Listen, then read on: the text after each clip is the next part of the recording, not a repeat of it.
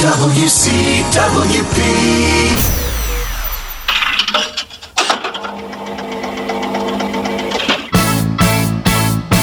This song we let be. This song is it. This song is for you and Welcome to This Song and the stories behind the songs. The who, what, when, where, why, and how of our music.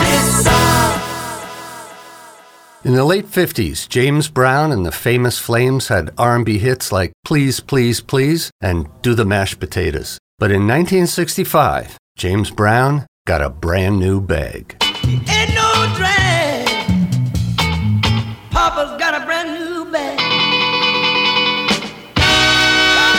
His bag was a completely different approach to his previous musical style. Some gospel inspiration, percussive horns, and vocals tightly connected to the instrumental mix led to this. Come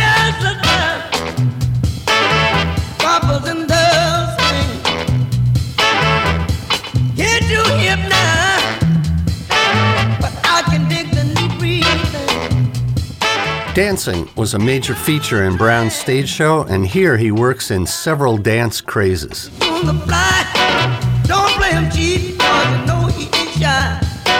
You're the monkey. The mashed potatoes. Jump back, Jack. Later, alligator. His longtime sax player, Maceo Parker, is on baritone sax. Melvin Parker, Maceo's brother, is the drummer, and guitarist Jimmy Nolen answers Brown's chorus. Papa's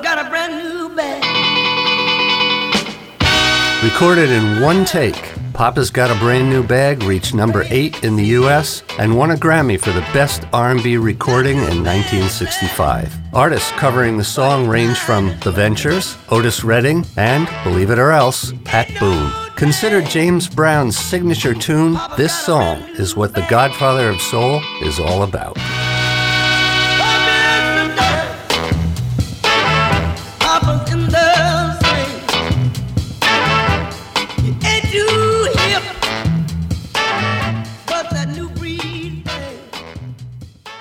Like what you hear? Here's how you can let us know. Give us a call at 516 299 2626 or email us at info at wcwp.org. Like us at facebook.com slash mywcwp and leave a comment or tweet us at mywcwp. We welcome all kinds of feedback. To directly support the podcast you just enjoyed, leave a review on Apple Podcasts. And if you'd like to give back, visit wcwp.org and click the support tab. Thanks for listening from your friends at WCWP.